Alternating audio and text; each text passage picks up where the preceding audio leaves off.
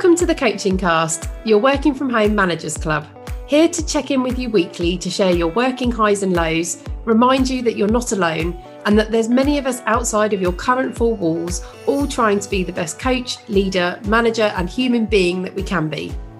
I'm Lisa, founder of Grip Corporate Coaching, personal performance coach, leader, and chief eye roller when it comes to all nonsensical corporate mumbo jumbo, which suffocates rather than advocates. And I'm Suzy, sales and business coach at Future Business Coaching, currently taking on my hardest coaching assignment to date parenting a toddler who doesn't take too kindly to being questioned. In this podcast, we aim to explore the leadership and coaching techniques required to navigate and survive the current business environment, presenting different topics each episode, which we will discuss with some special guests along the way, sharing ideas, hints, and tips for you to take away and try for yourself. We hope you enjoy listening.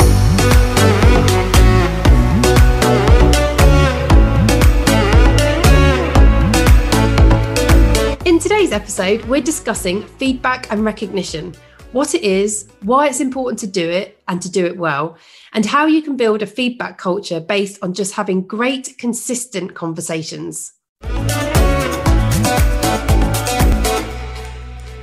So, before we get into the episode, Suze, what's been going on for you this week? Hello. Yeah, I'm good, thank you. Um, I took myself off on a little holiday the other week um, in country, just didn't go uh, abroad, unfortunately, given everything trend. going on. Trend? Stay, stay in the area, stay in the UK. Yeah, I know. So yeah, went to West Wales. It was absolutely beautiful. Lovely part of the world. Never been there before uh, for a little uh, staycation. So that was nice. Um, weather was typically British, I'd say. um, got absolutely soaked for a good a few days out of the week I was there. Brilliant. Um, so it wouldn't be a British ideal. summertime holiday no. if you didn't get rained on every day. No. And then um, I don't know whether that's fortunately for me or unfortunately, I seem to have gone on holiday with Bear Grylls, who, um, for anyone who knows me, knows that I like being outdoors. So I enjoy like walking and being outdoors, but I prefer walking on a flat surface. I'm not great on hills, slopes, coming downstairs any gradient is my like idea of absolute hell. I'm just awful at anything like that walking wise. Anyway, so obviously went on holiday with with the, a wannabe Bear Grylls. We go off on this walk, um, which was fine. He, you know, like my husband had said, I've checked it out. It's it's like a straightforward walk down this river into the local town. So I was like, perfect, brilliant. Absolutely peeing down with rain. So I was like, it's fine I basically looked like Mountain Warehouse had thrown up on me. I had all I had all of the gear on and absolutely no idea what I was letting myself in for. So we get to the car park, um, get the dog, get my little boy sorted. So off we go. And then as we go out the car park, everyone's going left to kind of go out the car park towards start this walk. And my husband's like, no, it's this way. So we we go right, like into the forest. So I'm thinking, okay, everyone else is going a different way, but I'll go with this. It's just at the start of the walk. Yeah. Anyway, it was absolute hell on earth for me.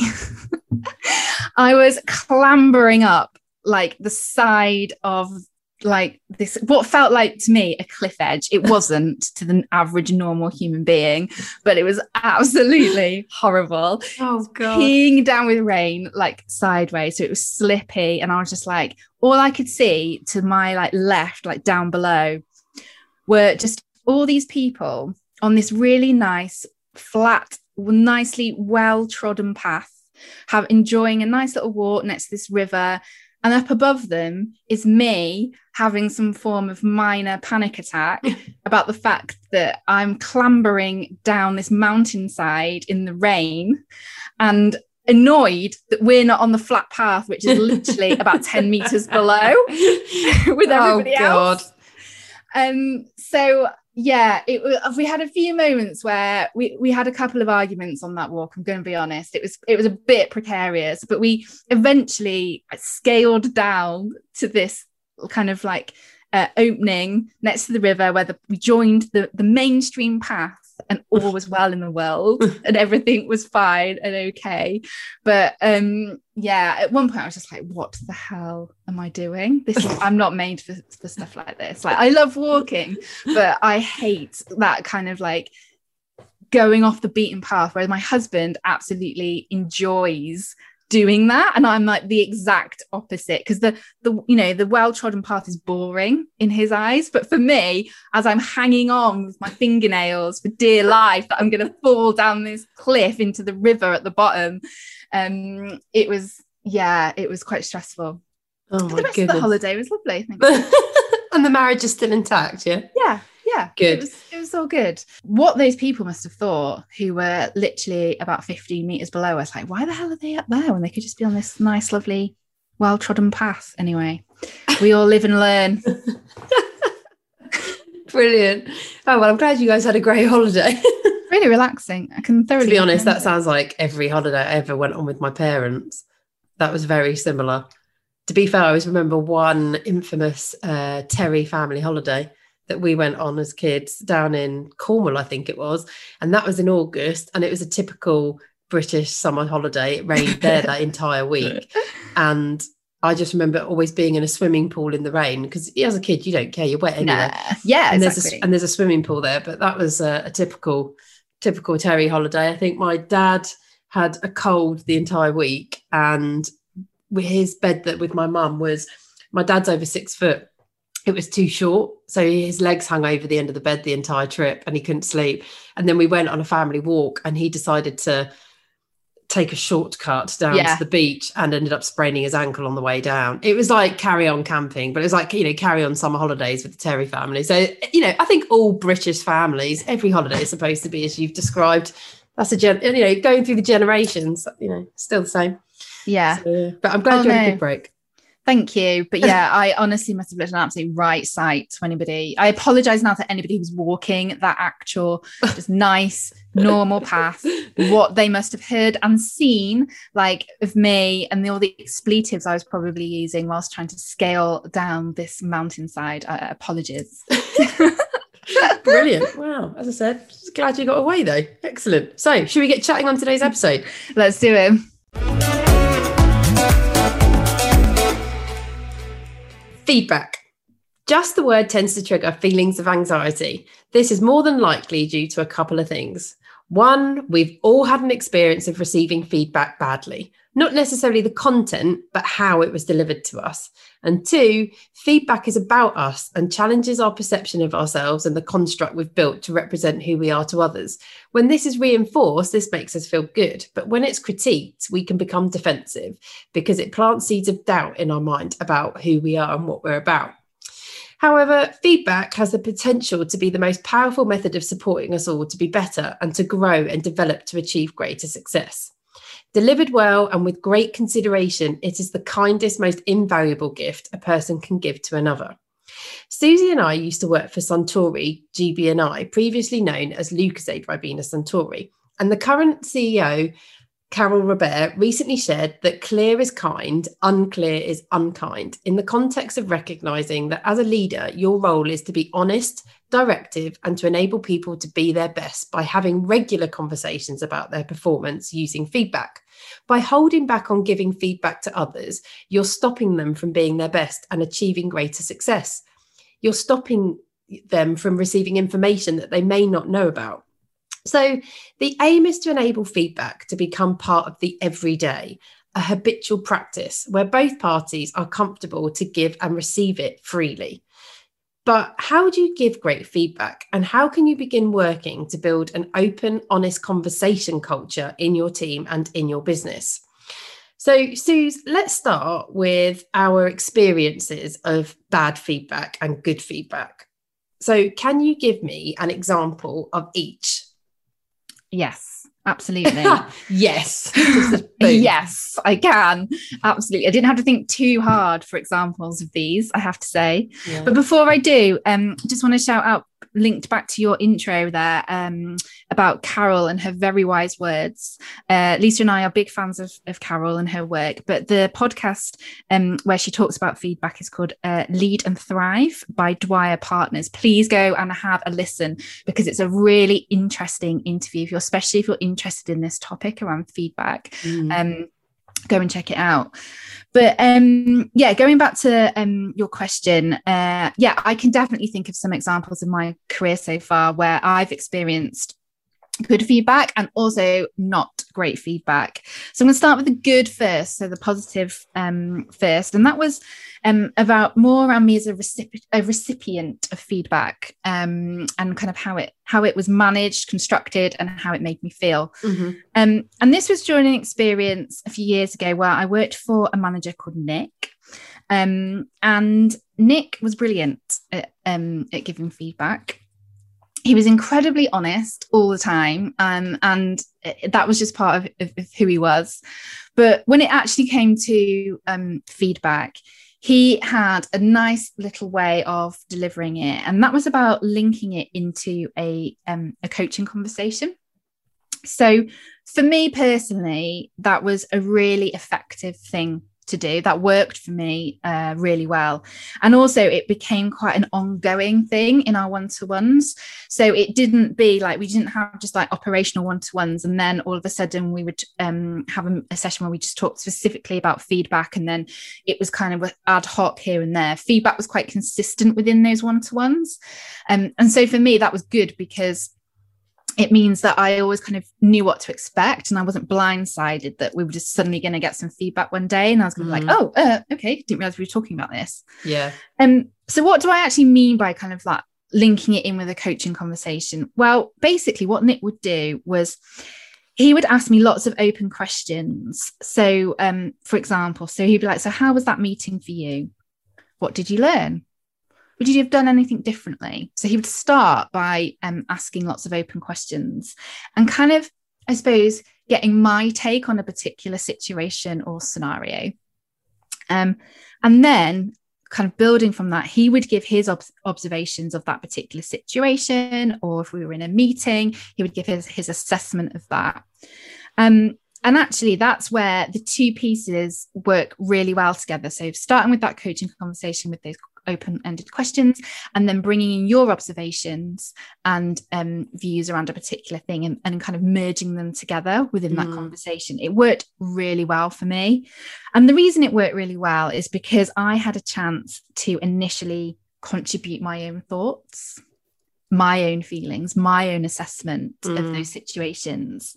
So that when he gave me his feedback, I was so much more open to it. And actually, kind of all the time pretty much i was pretty much always aligned i can't think of, an, of a time when i wasn't really mm-hmm. um, and so i became so then that means that i was a lot more um, you know open and i really got the fact that his comments were there for me to help me grow and to help me learn and i was mm. really bought into that and the fundamental for me around why that was was because i'd had that opportunity up front to give my assessment through those really crucial open questions in that mm-hmm. coaching conversation initially. Mm. Um, so that's an example for me where um, that approach was really good and it made the feedback land in a really positive way.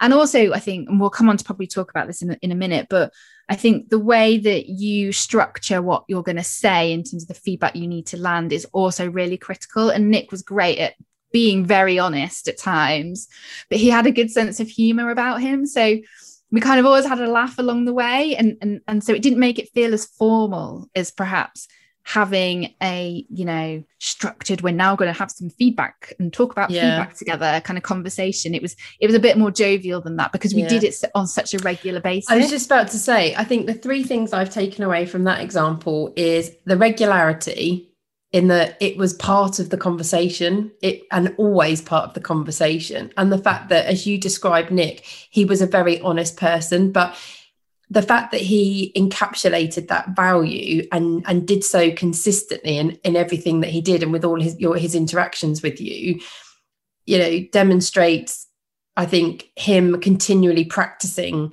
that um, open, directive conversation, you became used to it as well, and you became comfortable with that. Yeah. And th- there is an element there of how important um, it is to build trust with those that you lead and manage, and also I would say those you work with, because feedback is not about top down. Feedback, when it's working at its best, is when actually it's peer to peer and it's manager to to to individual and individual back up again to manager yeah. and it's a continual cycle because that's what develops the strongest most effective working relationships it's yeah. not about only certain people have the responsibility to give feedback not at all it's about the all it's about ensuring it exists within all relationships within a work environment um, but I Absolutely. think the regularity of what you describe and the fact that, as you said, it wasn't formal and it wasn't a we're now going to have a feedback um, session. That was just always the way in which he spoke with you. Um, I think the piece around which I really love the fact that he utilized the open questions to engage you in thinking about your own performance, your own behaviors, your own choices. So actually, you were conducting your own self assessment, giving yourself feedback you know you opened up your your whole mind and your whole like persona to be ready to have that type of conversation and give you the opportunity to have a think about it first. Yeah. Um, and the fact that you said that he then shared his observations which i think is so critical to be clear about this with feedback. You are only ever sharing what you see. Yeah. And what you'll only ever see is what that individual's presenting externally.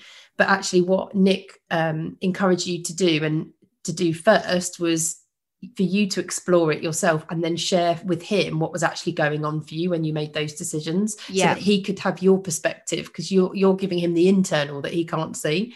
Yeah. Um but yeah as you say we'll, we'll summarize this in terms of why actually nick's techniques are some of the most critical techniques for sharing feedback a bit later towards the end of the episode. But i think there's three things there straight away which i think are already such incredible um techniques to use with feedback.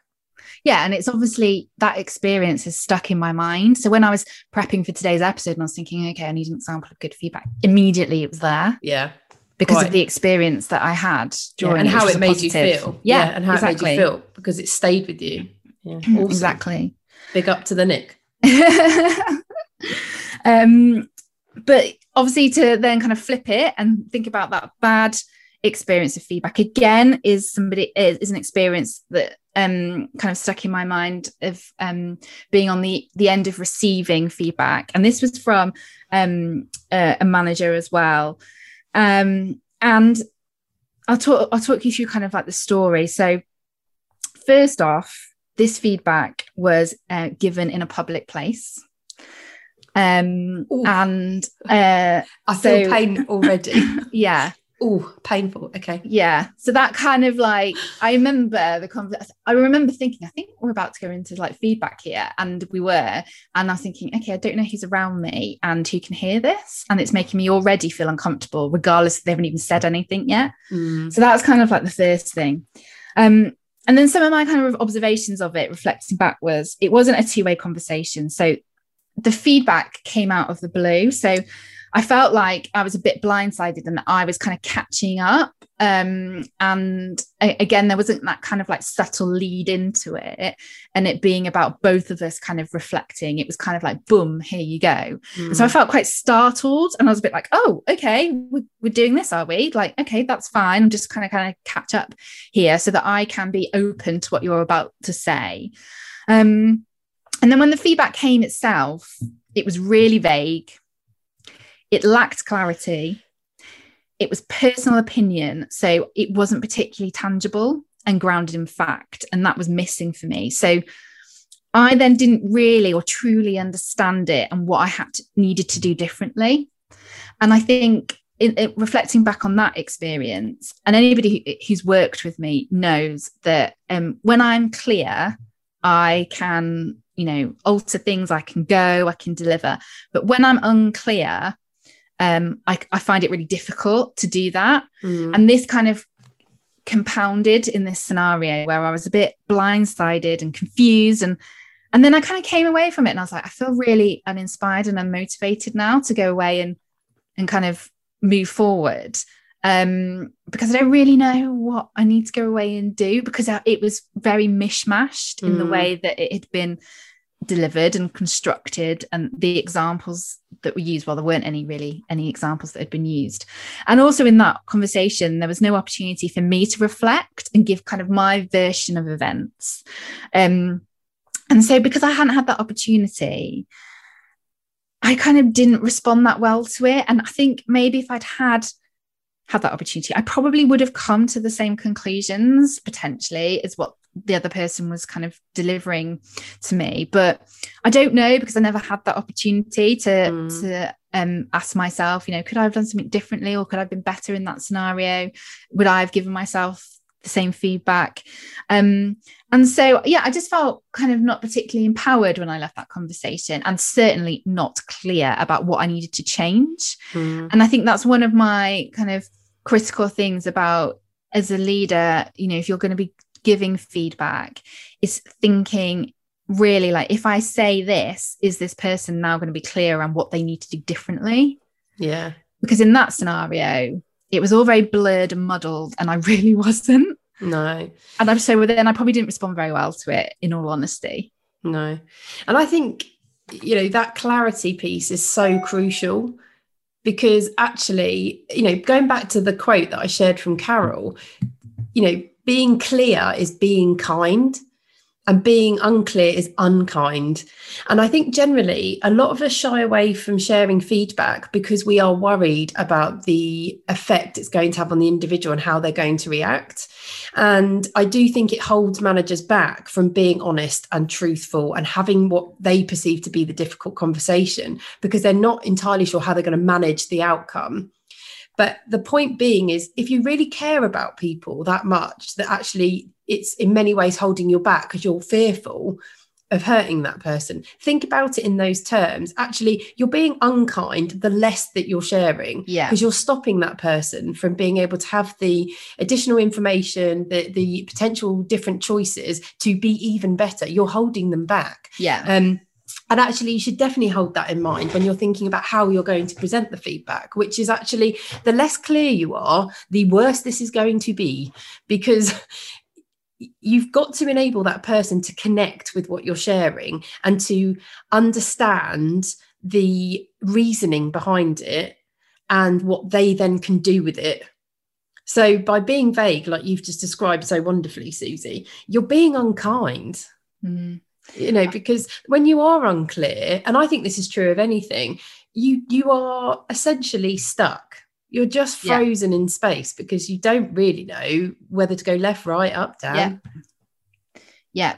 And also, I think thinking about the setting you're going to deliver that feedback in, like immediately my back was up because it was in a public place. yeah yeah yeah So exactly. that's not a great start. no no because you're going to feel defensive because you've got an audience um, and you're Yeah. going to feel uncomfortable that other people are essentially listening to your like vulnerabilities being played Yeah. out um which is un- again that's unkind it's not it's not fair as you say you've really got to think about the setting the timing the environment to support that individual to absorb the feedback in the way it's intended um Yeah.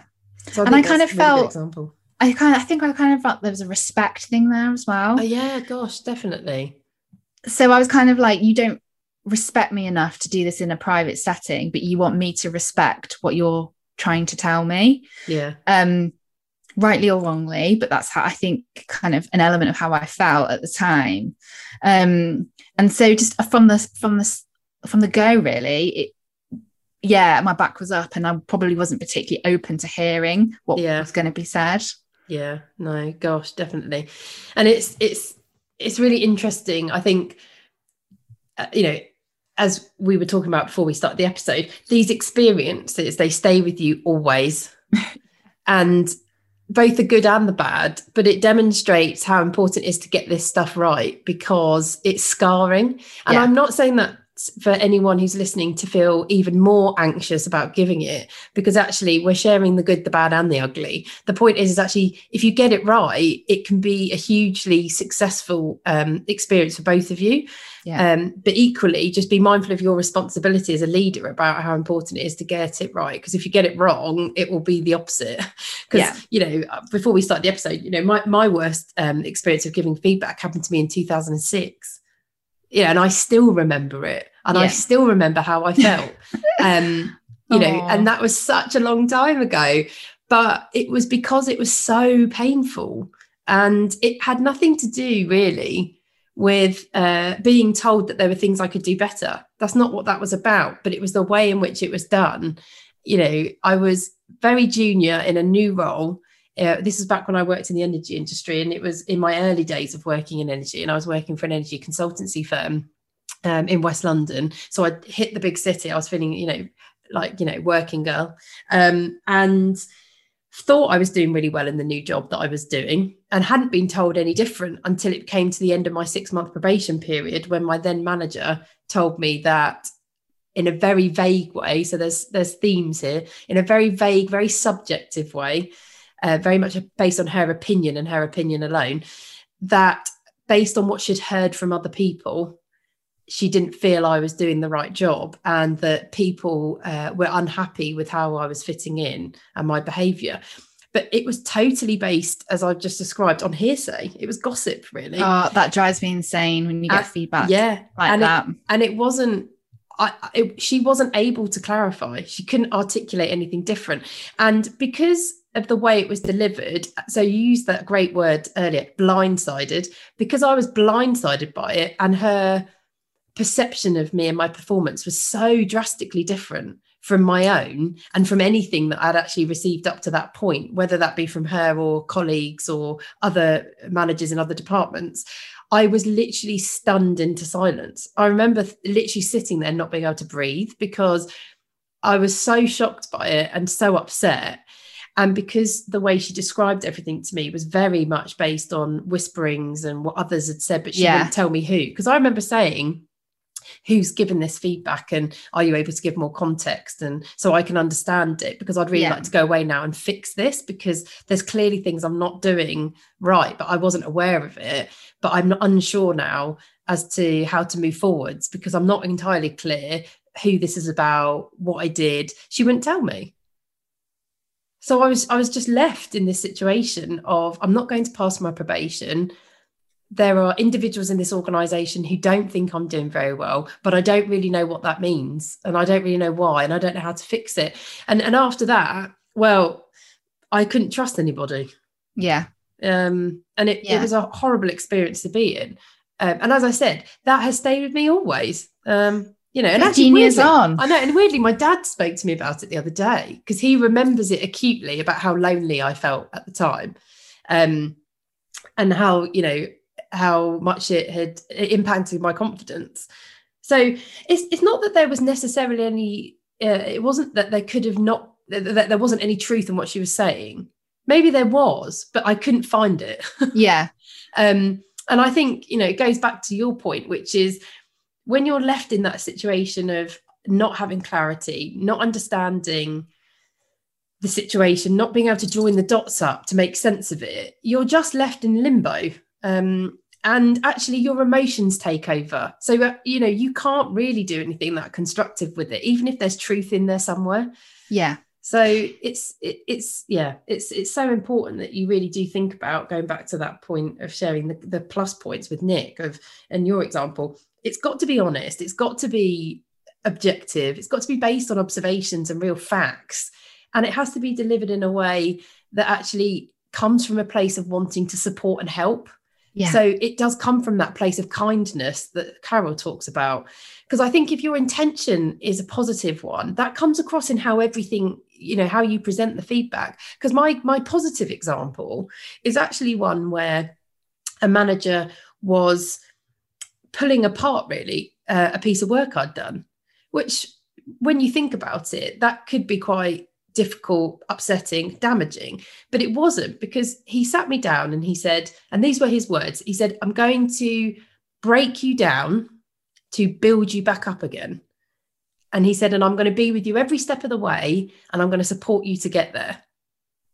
So straight away, I was like, well, I understand his agenda. I understand what he's his intention is. I understand that he's got my back and that we're going to do this together. And that even though this may be difficult, it will have a positive yeah. outcome. And that he's doing it because he wants me to be better. And actually, yes, he did pull apart the piece of work I'd done. But I didn't find any of that difficult to deal with because we did it together and he helped me to build it back up, recreate it and actually, it was to do with a customer meeting, and it was a presentation, a very difficult one I had to deliver about a very tenuous subject at the time. It was to do with debt uh, and this customer's debt. And this particular customer had made my managing director cry. So I was going into this meeting knowing that my most senior head of department, who was actually my boss's boss, had been essentially, you know, um, she'd been in tears by the end of this experience with this customer, thinking, oh my god like yeah how's this going to go? how she can't handle it. How the hell am i going to? So he helped me to build this much more clear constructive supportive proposal for this customer to sort this problem out i went in there th- expecting a fight expecting to end up in a similar situation out in tears well the, the meeting lasted less than the hour it was scheduled for and the customer was brilliant all the way through. I had no poor experience, and I left literally bouncing off the walls, thinking, "Well, that was brilliant." But it was only brilliant because of what my manager supported me to yeah. achieve. Um, so yeah, you know, it's it his it wasn't what he told me, and I think that's the the point I was making in the in the opening. It's about how it's done. And I think as well, you you raise a good point in, in that example of, of what your manager did at that point, which is the way he framed it before he gave you the feedback. So he mm. framed it as a learning opportunity, but in the way he said, you know, I'll be with you every step of the way. I will help you with this. Yeah.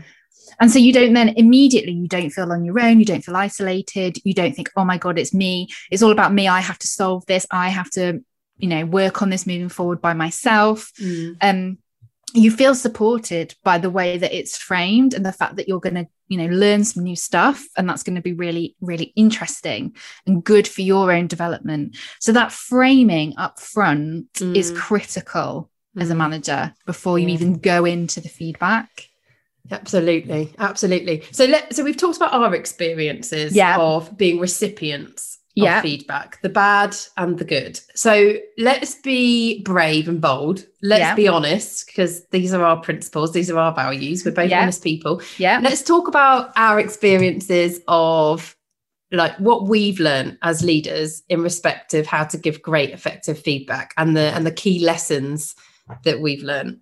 You can start. So um, yeah, I've definitely learned some lessons along the way in my leadership experience so far. Um, so there's probably one situation which really stands out in my mind. Uh, again, a few years ago now. So I'd just started a new role. It was my first kind of big uh, leadership role. I had quite a sizable team, and somebody who who worked for me um, I was talking to them about um, I can't even remember what it was about. I think it's about some work or something that they were working on. So quite quite an informal kind of off the cuff um, general conversation. And then once we'd kind of concluded that part of the conversation, um, and it was on the telephone as well. And I remember because I was stood in my garden because when I am on calls, probably like a lot of people do nowadays, I tend to walk around the house and I'd stepped into the garden. And um, they were they they then said to me, "Oh, so have you got any feedback f- for me um, in our time that we've been working together so far? Because I'd only just recently, like I said, started that role, so only been working with them a, a short period of time." And I think because I was so new in my kind of um, leadership position, I felt immediately obliged to give feedback because I'd, you know, been on some training. I'd learned about feedback. You know, you know, I have to be real. I have to be honest. I have to be authentic. I have to be okay with these conversations. Um, and so I then launched in to this completely unprepared, waffly, unstructured, unexampled feedback conversation which at the end I knew that I was like, I don't even know what I'm asking this person to go away and do differently. And I don't even know if this person understands what I've been saying. I've handled this completely wrong. And it and it caught me again, blindsided, but in a different, in a different way as, as a leader. And I had this kind of narrative going on in my head, like constantly, which is like, know, yeah, but to be a good leader, you have to be able to do like instantaneous feedback conversations, like as you go, because you shouldn't store it up as one big conversation. You know, it should be linked into informal uh, interactions and blah blah blah blah blah. And I had all this kind of narrative going on in my back in the back of my head. And I just totally balls it up. and I could tell I'd balls it up because the reaction of the person was a bit like, oh, uh, uh, yeah, uh, okay. And then I was trying to like save it by, and then I kind of went into it again. So I was trying to save it and be more clear. And it was an absolute disaster. and do you know what I think it taught me was actually because I do really value the power of feedback and and how it can be so helpful for people in um you know in helping them learn and grow and improve that I should have said I absolutely want to have this conversation with you but let's get some time in to do it rather than feeling pressured to mm. do it right there and then mm. because I made an absolute shambles of it mm. and I think probably the impact of what I then said and how I did it, going back to your example before, wasn't what I was intending. And um, I should have just been bold and confident in myself to say, okay, I absolutely want to have that conversation with you, but yeah. just not right now because I want to go away and make sure that I've really thought about what I'm going to say and I haven't worked with you long enough to come up with some really great examples for us to kind of go away and discuss. That's what I should have said, and I didn't. Mm. And I mm. can just remember the the kind of the phone line kind of went a bit dead once I'd finished my massive like rambly rant to this person, and that was kind of like, oh no, like I've really misjudged this mm. massively and and mm. just got it wrong.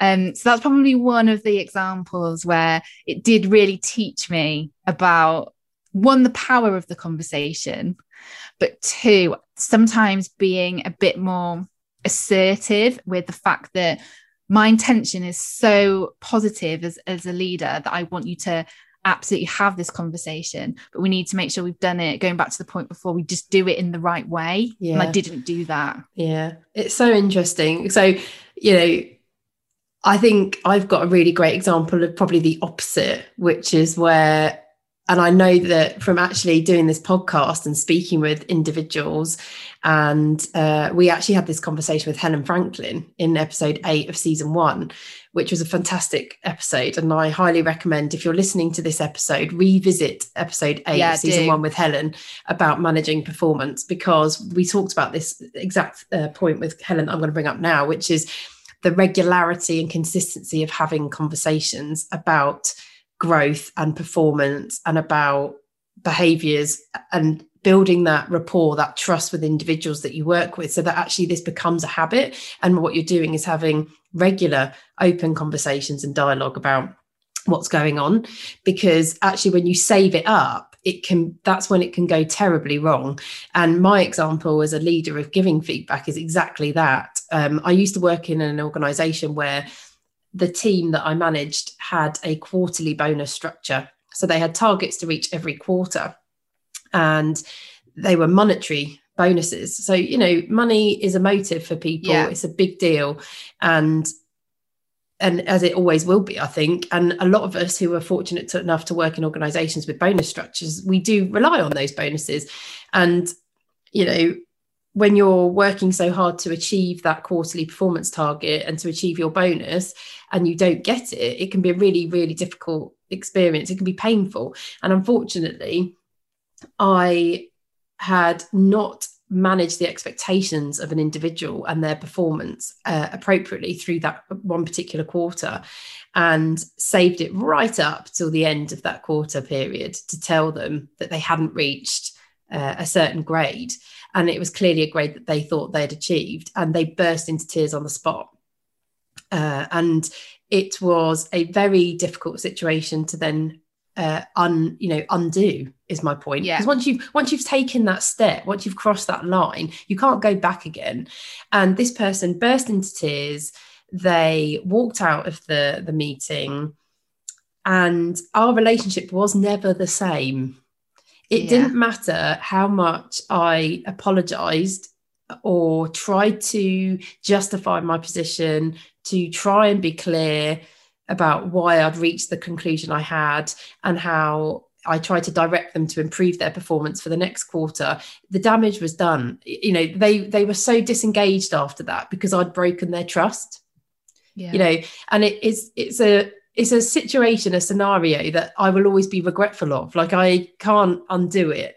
And I still feel bad about what I did because I know I could have so easily avoided it. If mm. if we just had those conversations, if I'd initiated, that was my role. If I'd initiated those regular, consistent conversations yeah. and been honest with that person throughout, not only would I think their performance have improved to the point where they would have achieved the grade that they wanted, which is surely the best outcome for everybody. Yeah. Um, but we would have maintained that trust and we would have maintained that relationship which would have been more like beneficial for us both for the rest of the time we worked together Definitely. So I think, you know, Helen's point in that episode we shared, in which we talk about often, and, and you echo it in that example of Nick, your your great manager, is having those conversations regularly and not saving them up because yeah. that is what is being unkind. And it's it's being unkind to yourself. You yeah. give yourself such a bigger, harder job yeah. to do from just not having those conversations regularly and consistently. I think the best teams I've ever worked in in my career have been the teams where we have had the um, stronger relationships to be able to always be having open conversations, open, honest conversations about how we're all doing. And that was peer to peer. It was myself to my ma- uh, to those I led. It was them to their own teams. It was to my my manager, myself they were the best environments I've ever worked in because everyone knew where they stood with each yeah. other. And they also knew that everyone was there to support one another. And I think in that example that you've just given in your story, but also in terms of, like you say, working in those, you know, really high performing team scenario, trust is a fundamental. It's you've got to have that trust in place, both in terms of a one-to-one relationship, you know, with a line manager, or in that peer-to-peer environment if you're working in a team and one of the key ways i think to kind of build that trust especially if you're having um, a conversation which involves you know links in feedback is also to gain feedback from lots of different people mm. so that the feedback doesn't just come from you so for example if you are managing somebody um, don't just give your view in terms of those observations and the things that you've seen gain feedback from people that you know that person works with on a regular basis but they may work in a slightly different function. They may be more seen you know people who are more senior suppliers who they potentially work with people who are a little bit more junior in in role. And actually what that does is that creates then a viewpoint in terms of um you know that perception versus that person's reality mm. which isn't just grounded in your observations mm. but i think that only works that. i only think that works really powerfully and really successfully when the individual's gone and engaged with those people and gained it themselves yes because no, I, I still think that. yeah i still think otherwise you run the risk of um, your interpretation um, being mixed in there and them but you know having potentially the incorrect view that it is just your perception that you've gathered from someone else. Not to mention the fact that you want to avoid the scenario where they feel that they're being spoken about behind their backs by with various different individuals. Because um, I know I, I know I've had a situation before with a manager who sat me down and only gave me feedback based on the opinions they'd gathered from others. Okay, and no, that's wrong. And that wasn't even, and they never actually gave their own view. No, it was the, It was the weirdest experience I've ever had. Actually, that was like recent years. And I was furious. I was so angry. And I voiced that to them as well about how angry I was about it. Because in my opinion, you know, I'm not, I'm experienced in in this situation. I'm experienced in leading and managing people, and I'm experienced in giving feedback from the experiences I've shared, the good, the bad, and the ugly. I've got it wrong. I get that, but I I believe it's helped me then to learn how to do it better. But this yeah. individual to give me this feedback and the way they had, I, well, I remember it. I think I, I, I mean, I nearly wanted to slap him. But the point being that I was like, really?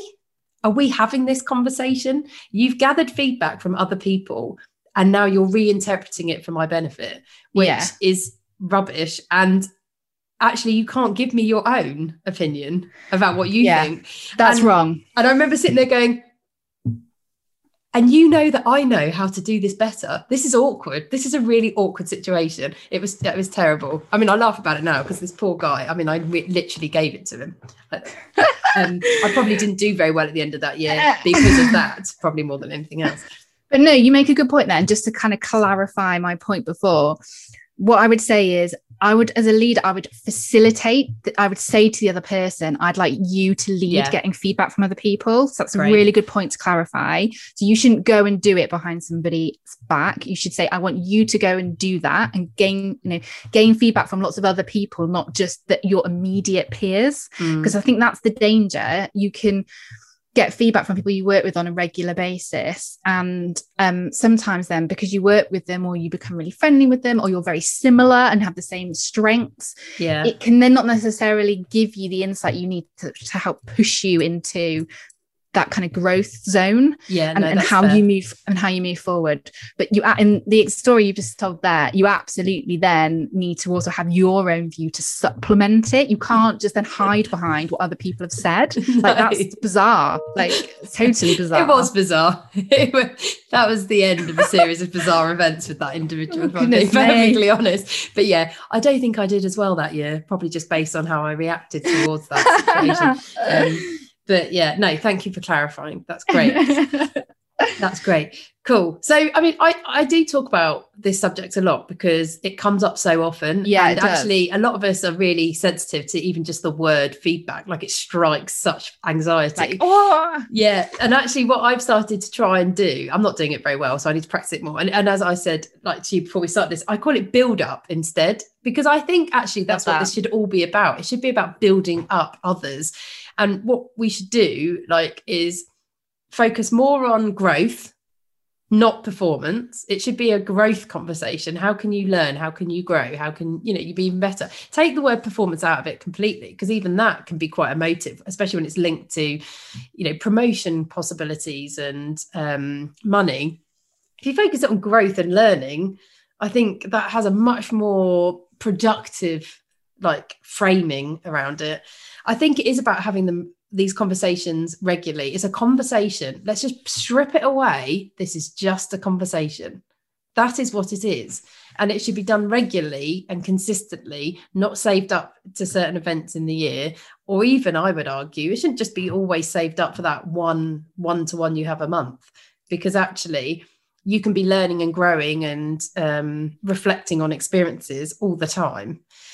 And I think it should be about you know clear evidence objective based stuff because it can't be vague like you've described and it can't be too emotionally personal opinion driven because it's not helpful. That's not that's not tangible enough as you described it. Yeah. I think the other thing i'd build on that is about giving the other person a chance to respond. Yeah so I what's that, their yeah.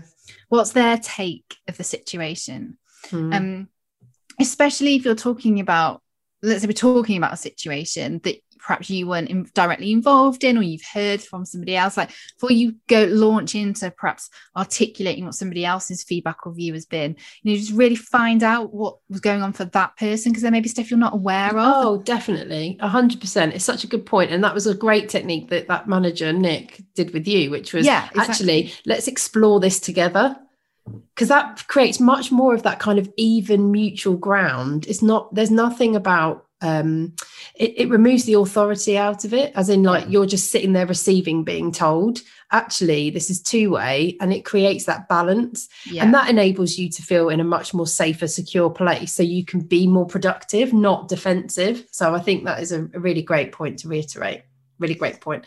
So we've discussed a number of things around this, and me and Suzy could talk about feedback all the time, um, because it's as as I hope you've like listened and understood. It is such a broad subject. It is so important, and it, it there's there there is just so much to talk about. But we will summarize what we've talked about into our top tips later on for the end of the episode. Time for our listener question. This week's listener question is from Alex, one of our listeners who sent this through to us via Instagram. Hi guys, Alex here. Loving the podcast, and I have a question for you. which is that I recently started at a new company in a senior leadership role, uh, but the company is quite small and the culture has quite a lot of micromanagement in it. How can I best go about highlighting this to my peers and seniors in a way that doesn't sound like the new guy thinks he has all the answers? P.S. Used to work with Lisa, missing you loads. Thanks, guys. bless him. Bless him. Yes, I used to work with this guy as well. Excellent. Ah, Ah, bless him. So, Suze, what are your thoughts on Alex's dilemma? yeah, I love your little shout out there at the end. Oh, That's nice. Oh, that's really nice, Alex. Um, so yeah, I suppose I better answer the question. Um, so um, yeah, in terms of this uh, little bit of a dilemma, Alex, um, I know what you mean. I've been in this place actually where you perhaps join a, a new company or you start doing um, something different and you've got loads of great ideas you can see lots of things unfolding around you and you're thinking i can you know help improve things I can see some changes that need to be to be made but you don't want to be that person that everyone's like oh they'll know the answer. The, the- you know and um you're right. You need to kind of deal with it and um communicate around it. I say in a in a in a sensitive way but i also think you can be assertive as well at the same time. And the way that i would do that is if you see something um you know you talked about the micromanagement or some if you can see some other things that you think okay this could be better or be improved upon you're having a conversation with somebody about how they might go in away and do that um my suggestion is you actually ask a question and that would be can i make a suggestion and um, if that person says yes, you can say, okay, great. This is perhaps a suggestion that's worked really well in the past that might enable us to be more effective or might be able to work better or whatever it might be. Because what you've done there is you've asked their permission first before you kind of launch into your um, ideas and views and and um, put that on them if that makes sense. So actually the fact that if they say then say no then you have to respect that and go okay no worries. But nine times out of ten when i've used this most people say yes and you can then go on to kind of um, articulate what your ideas and thoughts and views might be so i think that's a really nifty little sentence that you can use in lots of different scenarios which means you're not necessarily enforcing your ideas on them you are but you're doing it in a, just a bit more of a managed way And a bit more subtle as well. It's quite a nice because I mean, I can't imagine many people say no. Can I make a suggestion? No. in my experience no one has ever said Yeah. no And I think based on the context of actually this episode, what Alex um, you're referring to is giving feedback. Yeah. And I think if you stay in a space of, as we've described, of framing it in terms of wanting to help, wanting to support, wanting things to be even better, and being clear about your agenda. So they understand that it is coming from a place of goodness not from a place of critique or i think i know better. Yeah. and also being objective and describing your observations and what you're seeing the impact of that being. I think you're staying in that sort of constructive area where you're clearly trying to outline that this is about you contributing in a good way. Yeah exactly Excellent. Well, thank you so much, Alex, for sending in your question and for my little shout out. I really appreciate Aww. it. Um, for anyone listening, if you have a question which you would like to share with us and gain our support and advice, you can contact us via email at hello at thecoachingcast.co.uk. Good luck, Alex, and let us know how you get on. It's now time for Bullshit Bingo, where we call out phrases which get commonly used in the workplace, which, quite frankly, make us cringe. Today's Bullshit Bingo is drum roll, please. it's on my radar. oh, Lisa, thoughts on this? I think when anyone one? ever says it's on my radar, it, it sounds like the most dismissive response ever. It's on my radar. I think people do say it in quite a dismissive way from my experience as well. But it never gives me confidence that they're actually doing anything about it. I mean, you could just watch stuff on your radar all day if you like, but it doesn't mean you're actually doing anything. I mean, yeah, unless you think it's like bomb laden, it's got bombs in it and they're tracking towards you. But generally, I just find it the most dismissive form of response. Summer radar.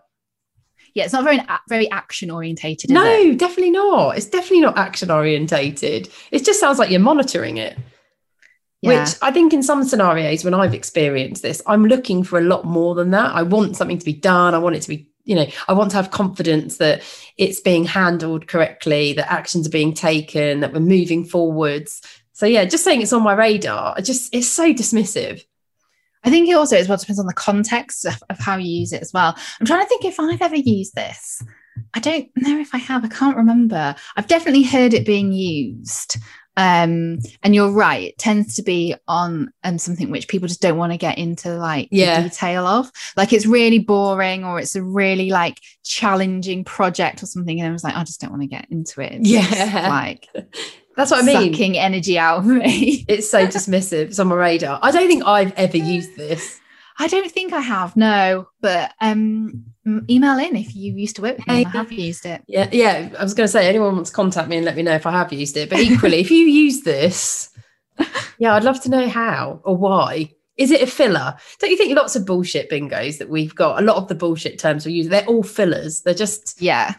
They're. Helicopter view was a filler. Oh, such opinion. a filler. They're just fillers. Like, I don't know what to say. So rather than just saying nothing or saying um or addressing the fact that I don't really know the answer, I'm just going to fill it. It's just a filler. you know, I've got nothing better to say. So I'm just going to say this piece of shit, this piece of nonsense. Which some people might say is this feature in the podcast. Yeah, true.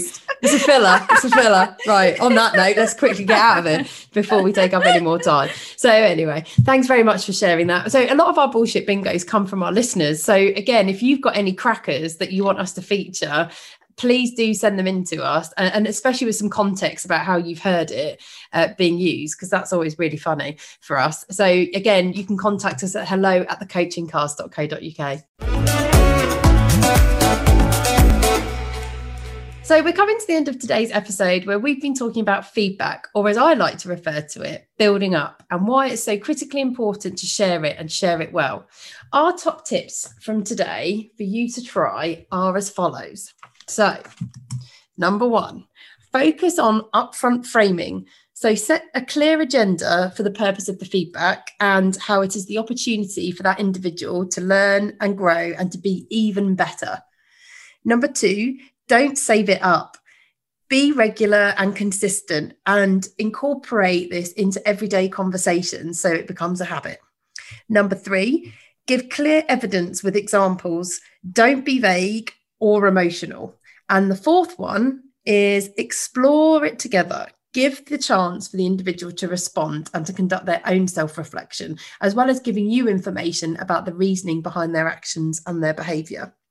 And I've just reminded us of that incredible quote from Carol uh, Carol Robert from uh, Suntory GB&I, which is being clear is being kind. As well as the top tips for today, we've also got a couple of questions for you to ask yourself to support you in giving feedback. The first one is What is stopping me from giving feedback? Number two, what is the worst that could happen if I gave this feedback? And on the flip side to that, what great things could come if I give this feedback? And then the final question is what one thing can I do differently to support me to give feedback to others? We hope you enjoyed today and have some new ideas to take away and try for yourselves. If you have any questions, thoughts, or feedback, we'd love to hear from you. You can contact us at hello at thecoachingcast.co.uk or on Instagram at thecoachingcast. Your support means everything. Therefore, if you like what you've heard, then please, please, please give us a follow on Instagram at the Coaching Cast. Leave us a review on Apple and Google Podcasts. And most importantly, subscribe to future episodes wherever you listen to your podcasts and also on YouTube by searching the Coaching Cast. Our episode next week is a very special one. To celebrate Father's Day, we are doing a Father's Day special where we will be each be interviewing both our dads and talking about their reflections and experiences on the topics of coaching and redundancy in a corporate setting. We'll be kicking off the first of our very special edition episodes talking to Martin, my dad. So please tune in next week for this week's for that episode. Can't wait to talk to Martin. Um, so we both love music and we use it to motivate and energize us. So we like to finish each episode with our personal song recommendation, giving you positivity and energy as you launch into your next Zoom or team meeting. My choice this week is a classic. It's from Kate Bush and it's Cloudbusting. Thanks for listening. Have a great week. And remember, you've got this.